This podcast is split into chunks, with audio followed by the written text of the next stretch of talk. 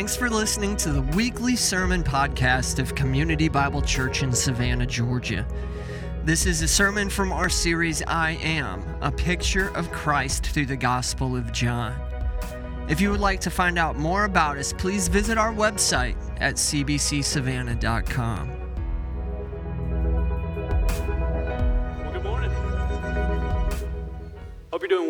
name is Clint, one of the pastors on staff, and glad you're here with us. We got a lot to do today, so we're going to get to it. If you have a Bible, you can turn to John chapter 11. That's where we're going to start our time, actually, spend the majority of our time this morning. Um, we're going to continue our series. If you've been here with us this summer, we're working through these seven I am statements from Jesus in the Gospel of John. And so, in that, what Jesus is doing is he's helping us in a lot of real ways. And what our hope is in this series is to not worship a Jesus who we made up in our minds, who has a little bit of the Bible, a little bit of this, a little bit of that, but we're actually worshiping the God of the universe, the one who was and is and is to come, Jesus, who he says he is. And we get seven really insights into this. We're going to spend some time in one of those this morning. Um, there's this recurring theme in the book of John, really in the New Testament altogether, but 39 times there's one word, at least one English word, that pops up. I was going to give you guys a stab at it, but I figured take too long, it would get, it would get weird, so I'll just give it to you. Um, it's the word life. So 39 times you see the word life in the Gospel of John. It's in three of the, uh, explicitly in three of the seven I am statements. It's actually really contextually in all of them. Um, last week, we, Tom preached that Jesus is the way, the truth, and the life. In a couple of weeks, we're going to hit, there's a bug on my face. There's a couple of weeks, we're going to hit um, uh, Jesus is the bread of life. And today, we're going to talk about what it means for us that Jesus says, I am the resurrection and the life. In John 10 10, this kind of cap- encapsulates it. I want you to hear this. Jesus says, The thief comes only to steal, to kill, and destroy, but I have come that they, those who follow me, might have life and have it abundantly. And so we could go on and on and on throughout the book of John, but the reason why John is going so hard in on this idea of life and where we can find it is because John has tapped into something that was true in his day and it's true in ours as well that we are all searching for life. Right? And when I say life, I don't just mean being alive, although that is a helpful distinction to make. So, what are we talking about when we say life? And so, in the Bible, there are three uh, different words that we see that we translate into English life, three different Greek words, original language. And so, the, that's not particularly helpful for us because they mean three different things in the original language. The two primary usages of this word are the words bios, which is where we get the word biology. It just means to be alive, something that has life in itself. And then there's a word zoe, which means more like, man, I feel alive. Do you see the difference there? Um, Zoe is, is what Jesus is talking about in John 10 when he says, I came that they might have life abundantly. That's a word, abundantly, that means beyond measure. That Jesus' intent in coming, the whole point that Jesus came was to give us life beyond measure, Zoe beyond measure. It's a sense that you feel like you matter, like you have worth and purpose. And again, John has tapped into something that was true in his day, and it's true in ours as well, that we are all working for life. We're all striving after life. This is what we want. It's what motivates us to do the things we do. It's what motivates us to not do the things that we don't do. And so, if you still don't know what I'm talking about, maybe it would be helpful to think about the opposite of what that kind of life would be. So, my guess is that we've all had days where you wake up and nothing's necessarily different circumstantially, but you just don't feel right. Just feels like you're not bringing much to the table. And so, maybe you have thoughts where you just, I'm empty, I feel worthless. You think to yourself, what am I doing? And not like actually what I'm going to do today, but like, what am I doing here? Right? What's my purpose? Why am I here? These are the questions that stir around in our hearts and minds when we haven't grabbed onto the life that Jesus came to give us. Another way to think about it is the symptoms that pop up in our life if we're not planted in this Zoe life is just loneliness fear, anxiety, worry, despair. Things that you can't put your finger on. You're like, I don't even know what I'm afraid of. I just feel afraid. This is a lack of Zoe life. And the difference there isn't that we're less alive. We don't lack physical life in those moments, but what we lack is what Jesus came to give us this spiritual sense of life that can only come from God. And so at the end of this book of John, he lays out clear. He got, literally, the subtitle, he didn't write it this way, but in your, your Bible, it'll say, The purpose of this book, John 20, verse 30 going to be on the screen.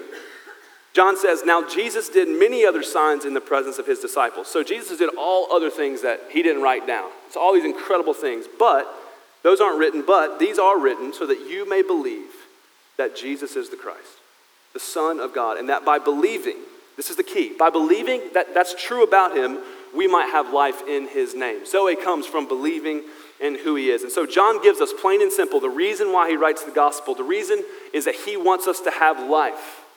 He wants us to know that true life, this abundant life, is only available to us in the person and work of Jesus. A life where you never wonder to yourself, is this all that there is? Sense of purpose and worth and mattering. And so we're going to talk about that today in this I am statement. We're going to pick it up in verse 17 of chapter 11.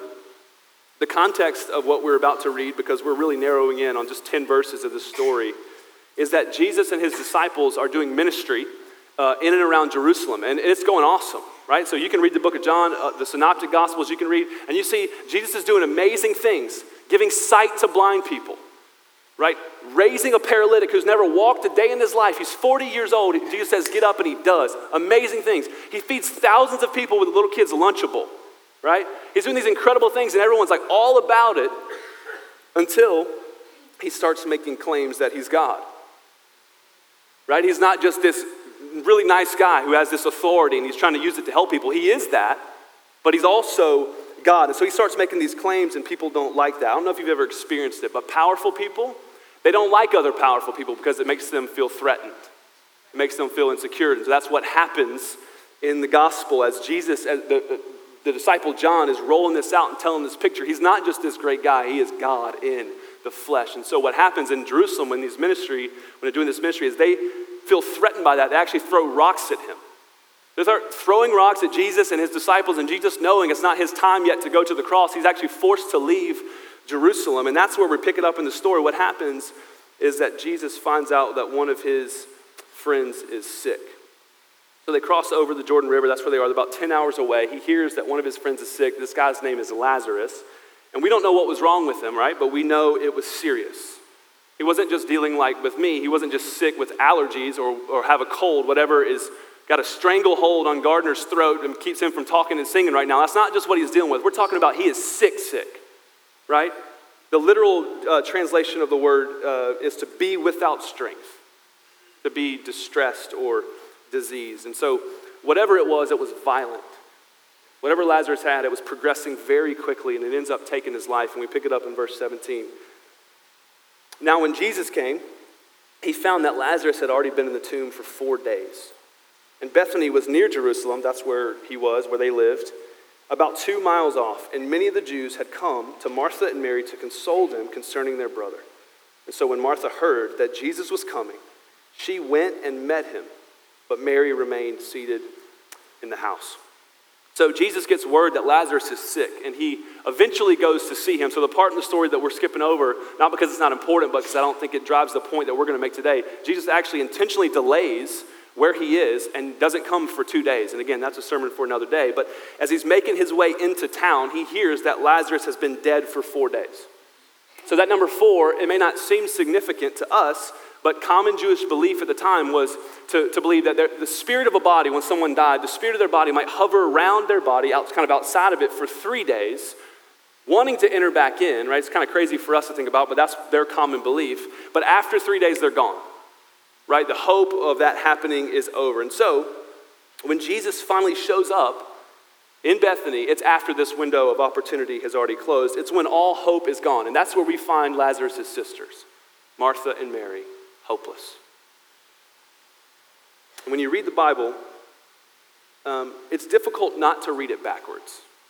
And so, what I mean by that is we read the Bible already knowing how the story ends. And that's not wrong, right? We shouldn't pretend like we don't know how this is going to end. But if we want to let the Word of God breathe, if we want to let the Word of God speak and shape our life and hear from God and respond in repentance and faith, then we have to do the work of not reading it backwards, but to put ourselves in the story and to think about it from like, how would they feel? in that moment, what would be going on here? And so the reality is, Mary and Martha had just watched their brother get sick and die. And like we said before, we don't know exactly what happened to Lazarus or what his diagnose, diagnosis would have been today, but the picture that John paints for us is that it wasn't pretty. Right? And any illness that kills you quickly is not a pretty picture. And what we do know is that Mary and Martha had been by his side the entire time. And as they did their best to care for him and they watched his energy wane and things go from bad to worse, they send word to Jesus, their friend, who they've seen do miraculous things in the past. And they know, hey, you left Jerusalem because your life was threatened, but we need you here now because Lazarus is sick. Sick, sick. This is desperation. They send a rider, we need you. I know you're 10 hours away. I know it's dangerous, but we need you to come. And no doubt, as they took care of their brother, they would go back and forth to the window, from his bedside to the window, going, Is he here? Where is he? The rider left days ago. Where is Jesus? Hoping for him to come to show up to do what he had done in the past, but he doesn't. At least not until it's too late. And so, in the midst of her sorrow, she finds out that Jesus is near, and she doesn't wait around for him to come and explain himself. She runs to him, and look what she says in verse 21. Martha said to Jesus, Lord, if you had been here, my brother would not have died. Can you feel the angst in that statement? Imagine the pain she must have been feeling, experiencing a loss, a loss that she had probably never felt before in her life. And maybe you've been there. Maybe you know exactly how she felt, but either way, my guess is that the majority of us can enter in a little bit and, and, identify with what Martha says to Jesus here. She says, Lord, if you would have been here. What she's saying is, why didn't you do something? She's saying, where were you? How could you let this happen, right? We can identify with that. And what Martha says next is actually interesting in verse 22. She says, But even now, I know that whatever you ask from God, He will give you. God will give you. And so, some folks give Martha a hard time here. Right? They say that this is just like this empty religious statement that she's just kind of throwing it up there. It says coffee cup theology. It's Instagram or Facebook post meme theology that she's just kind of saying it, not because she believes it, but because she knows she's supposed to. But when I read my Bible, I cannot help but disagree with that. Because I don't think she's just throwing empty statements up to Jesus trying to make him feel good. I think she's hurting. I think she's desperate and try- searching for life. And in this moment, of agony. She's trying to figure out and put the pieces together, going, How am I going to find the strength not to just give up altogether? And so she runs to Jesus in the midst of her pain. And in that moment, if she's anything, she is honest about her struggle. She says, Lord, if you would have been here, my brother wouldn't have died. And then she says, But even now I know. This is faith, I think. And look at how Jesus responds, verse 23. Jesus said to her, Your brother will rise again. Martha said to him, I know that he will rise again in the resurrection on the last day. And so, this is kind of where we see that Martha doesn't quite get it. Like, yes, she is being faithful here, but she doesn't completely understand the fullness of who Jesus is and what he came to accomplish. So, Jesus says this Your brother will rise again. This is a word that literally means to stand up. So, he says, Lazarus is not laying down forever. He's going to stand up. And her response is, I know right? I know there will be a day, it's coming, where he will rise again in the resurrection on the last day. And this was common belief for Jews of her day. This is consistent with the teaching of the Old Testament, with the teaching of Jesus. Martha says, I know there will be a day. So what she says isn't wrong. But again, it proves that she doesn't fully grasp who Jesus is. What she's doing here is what I call theologically deflecting.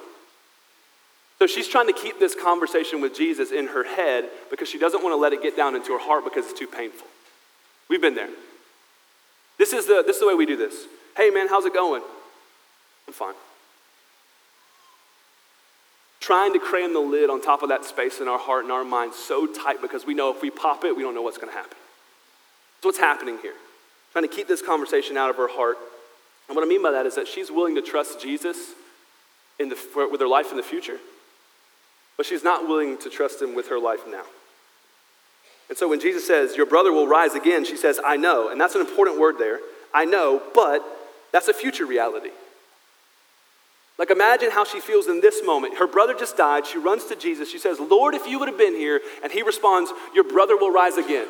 And she's thinking that that's a future resurrection reality. She's not thinking, no category that he can help her in this moment. But I trust you with my life in the future. And so I know there will be a day that he rise again. And if that were true, if that's what Jesus had in mind and he responded that way, how cruel and shallow of a response is that?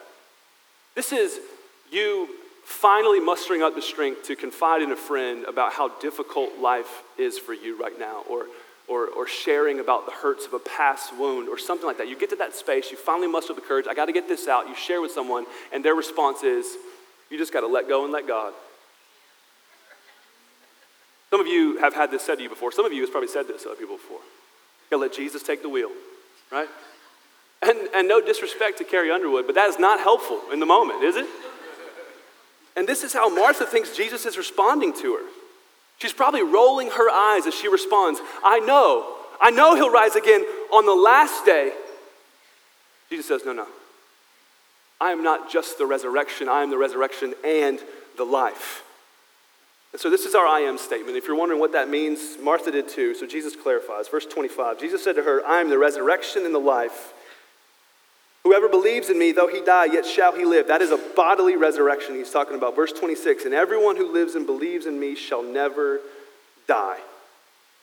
So if you were here a few weeks ago when we kicked off the series, Bill covered the significance of what Jesus means when he says, I am. If you missed it, you can go back and listen online. But it, it, for us, it seems like he's about to explain who he is. He says, I am, and you're like, okay, who are you? We're waiting for the meat of the sentence. But in reality, when he says, I am, he's echoing back to the way that God has revealed himself to his people in the Old Testament. It's this word uh, where we get the covenant name of God, Yahweh, and Bill talked about it a couple weeks ago. It's this word, ego eimi, this phrase. When I first heard that, I was like, that sounds like 7 o'clock at my house in the morning. When Zeke says, Daddy, Eggo I me, right? He's asking for some frozen waffles. That's not what Jesus is talking about here. In reality, he's claiming to be God, pointing back to this reality that he is Yahweh. Jesus is Yahweh in the flesh, the one who was and is and is to come. This is the foundation of all of these I am statements, who Jesus wants us to know that he is the Messiah, the Son of God, the one who came to take away the sin of the world. He is I am. And Jesus says to Martha, I am the resurrection and the life. In her desperation and in her pain, this is who I am. This is how I'm going to help you. And so here's what's happening Martha runs to Jesus. Her brother just died. She says, Lord, if you would have been here, my brother would not have died. And functionally, what she's saying is, if you would have been here, I would have the life that I want. If you would have been here, I wouldn't be dealing with this pain. If you would have been here, enter the blank, right? If you would have done what I think you should have done, then I would be satisfied. And so when Jesus responds, he says, Your brother will rise again one day. She's thinking, I know that he'll rise again one day, but what about my life now? How's that going to help me deal with the pain? What do I do with that? And what Jesus says, when he says, I am the resurrection and the life, his point is, I am the life you want now. You're looking elsewhere for something that can't give it to you. I am the life you want now. I know this hurts, but what you really need is me. Not only am I the source of an eternal life, I'm the source of the life that you're searching for now and every moment in between. And then he says, verse 26 at the end, Do you believe this? Even though she's already said, I know. She's already testified to faith of saying, Hey, I believe it. She says, I know. He says, Do you believe it? Because there's a difference between knowing and believing, isn't there? Knowing is just mental assent, it's just head knowledge. That's all it is. We just spout off facts and have all the right answers. Believing is when we let what we know work its way down into our heart to settle into the nooks and crannies there that actually shapes the way we live our lives.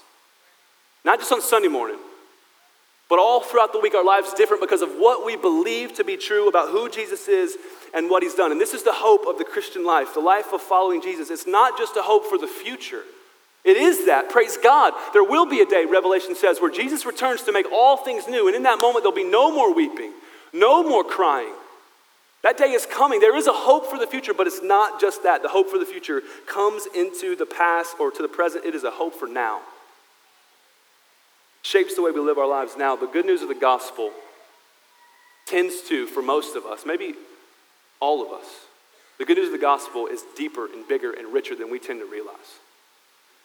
And this is why John writes his this story, right? He says so that we would believe that Jesus is the Christ and that in him we would have life in his name by believing.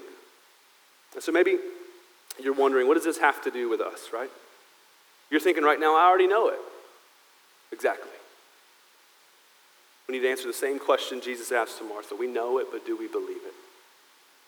Has it shaped the way you live your life? Does it change anything about how you interact with your spouse or how you parent your kids or how you show up at work or the faithfulness by which you think about the people who are around you?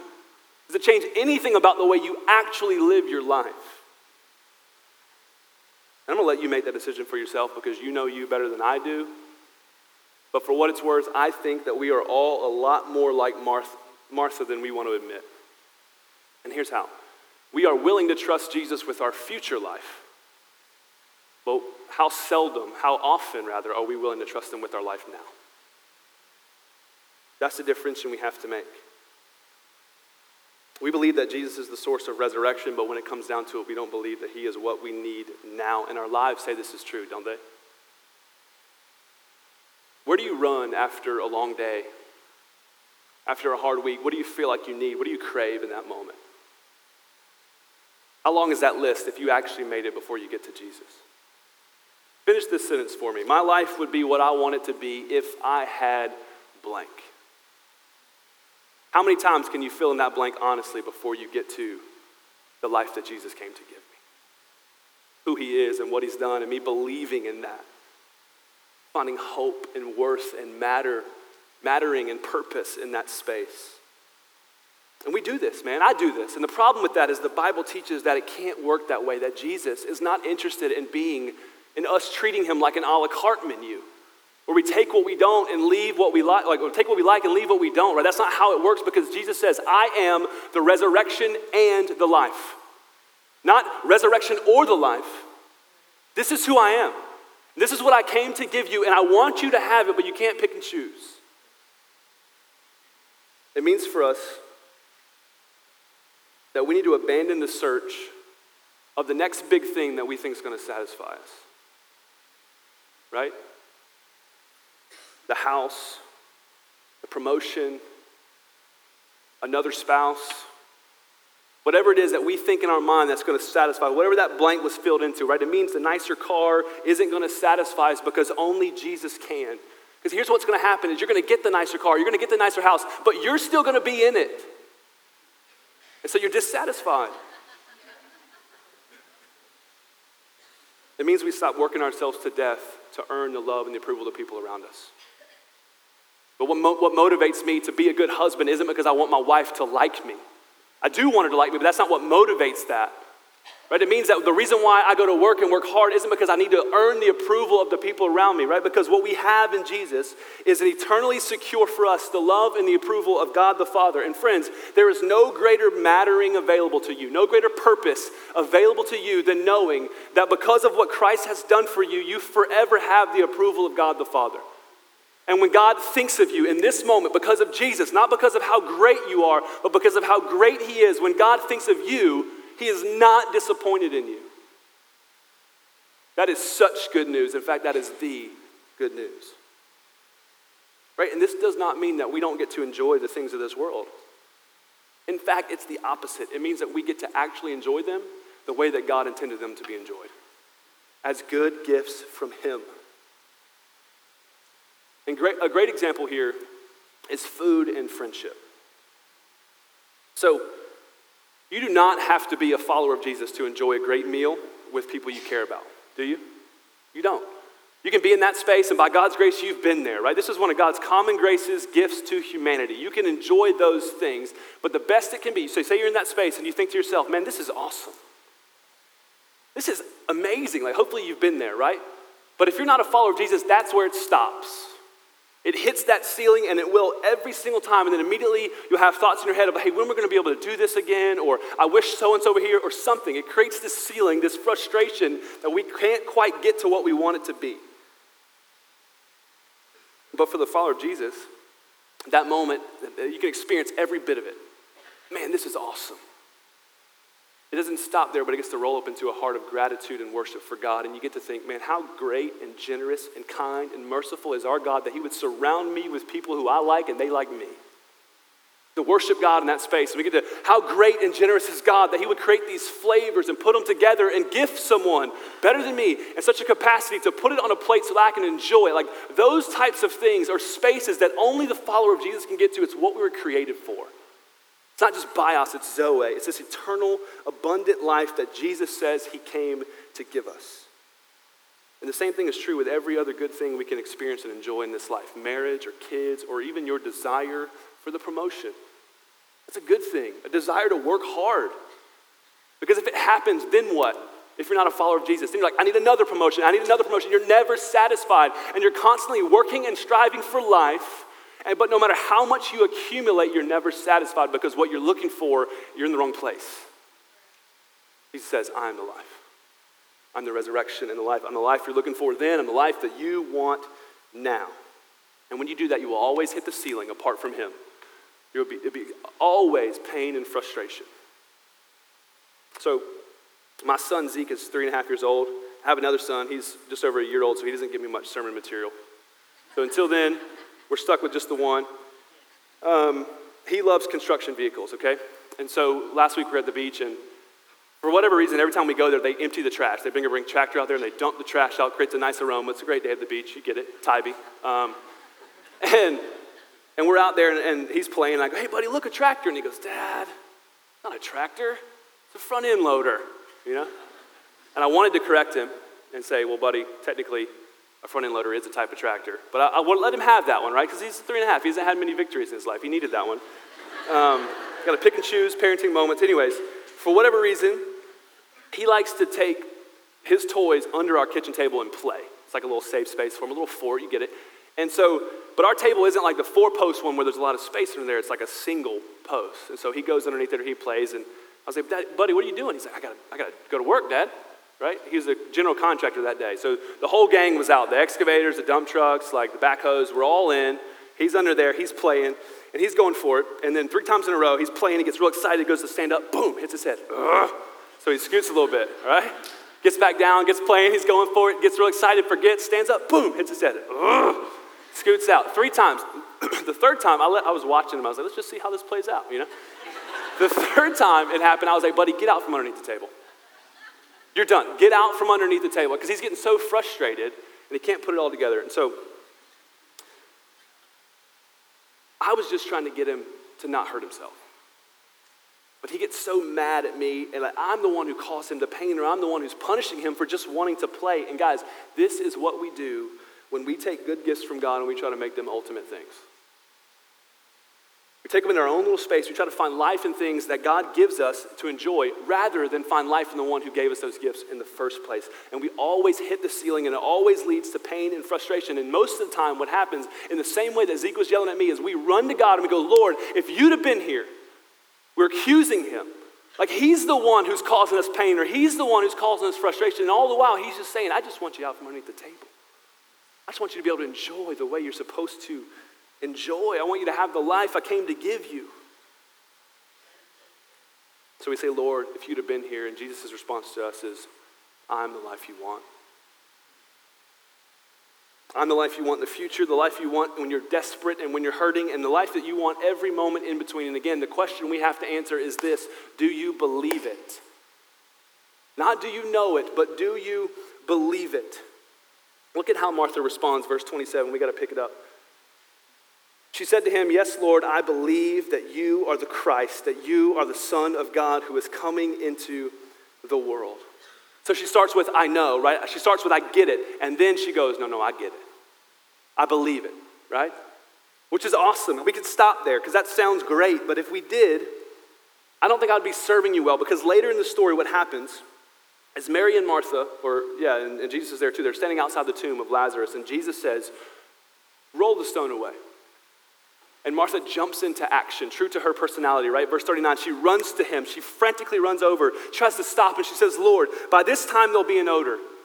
She's trying to convince him not to do it, say, maybe it's, it's going to stink. We shouldn't do that. And honestly, do you think that what she was trying to avoid was the smell? Her brother had just died. And now Jesus was trying to dig his body up. And what she's saying, she's begging him, please don't do this. We've been through enough. Please don't do this. This is what she's saying here. In verse 40, Jesus responds Did I not tell you that if you believed, that you would see the glory of God? And what I want you to see there is no, not really an indictment on Martha, but more a, a picture of who Jesus is. That he's compassionate and he's patient, that he doesn't send her away. He doesn't say, hey, a second ago you said you believe it, and now you're saying don't roll the stone away. He doesn't send her away, but he's compassionate. And here's what happens Jesus moves toward those who are hurting. Patient. And so if that's you, you don't have to run from him. He's good. Jesus says, roll the stone away. And then what happens next is the reason why I think that if you're wrestling, nobody told me this thing was hanging like that? Come on. What happens next is the reason I think that if, if you are wrestling in this moment with, do I believe it or do I know it? This is why you should answer with an emphatic yes. Verse 33 and 40, 44, rather, it'll be on the screen. It says this. It says, Roll the stone away. And then he cried out with a loud voice, Lazarus, come out. And the man who died came out, his hands and feet bound with linen strips, and his face wrapped with a cloth. And Jesus said, Unbind him and let him go. A man who had been dead for four days, Jesus speaks into a tomb, and a dead man listens and comes out. This reminds me of Mark 4 when Jesus is with his disciples in the boat, and there's this storm raging, and they come and get him, and he calms the storm, and they say, Who is this?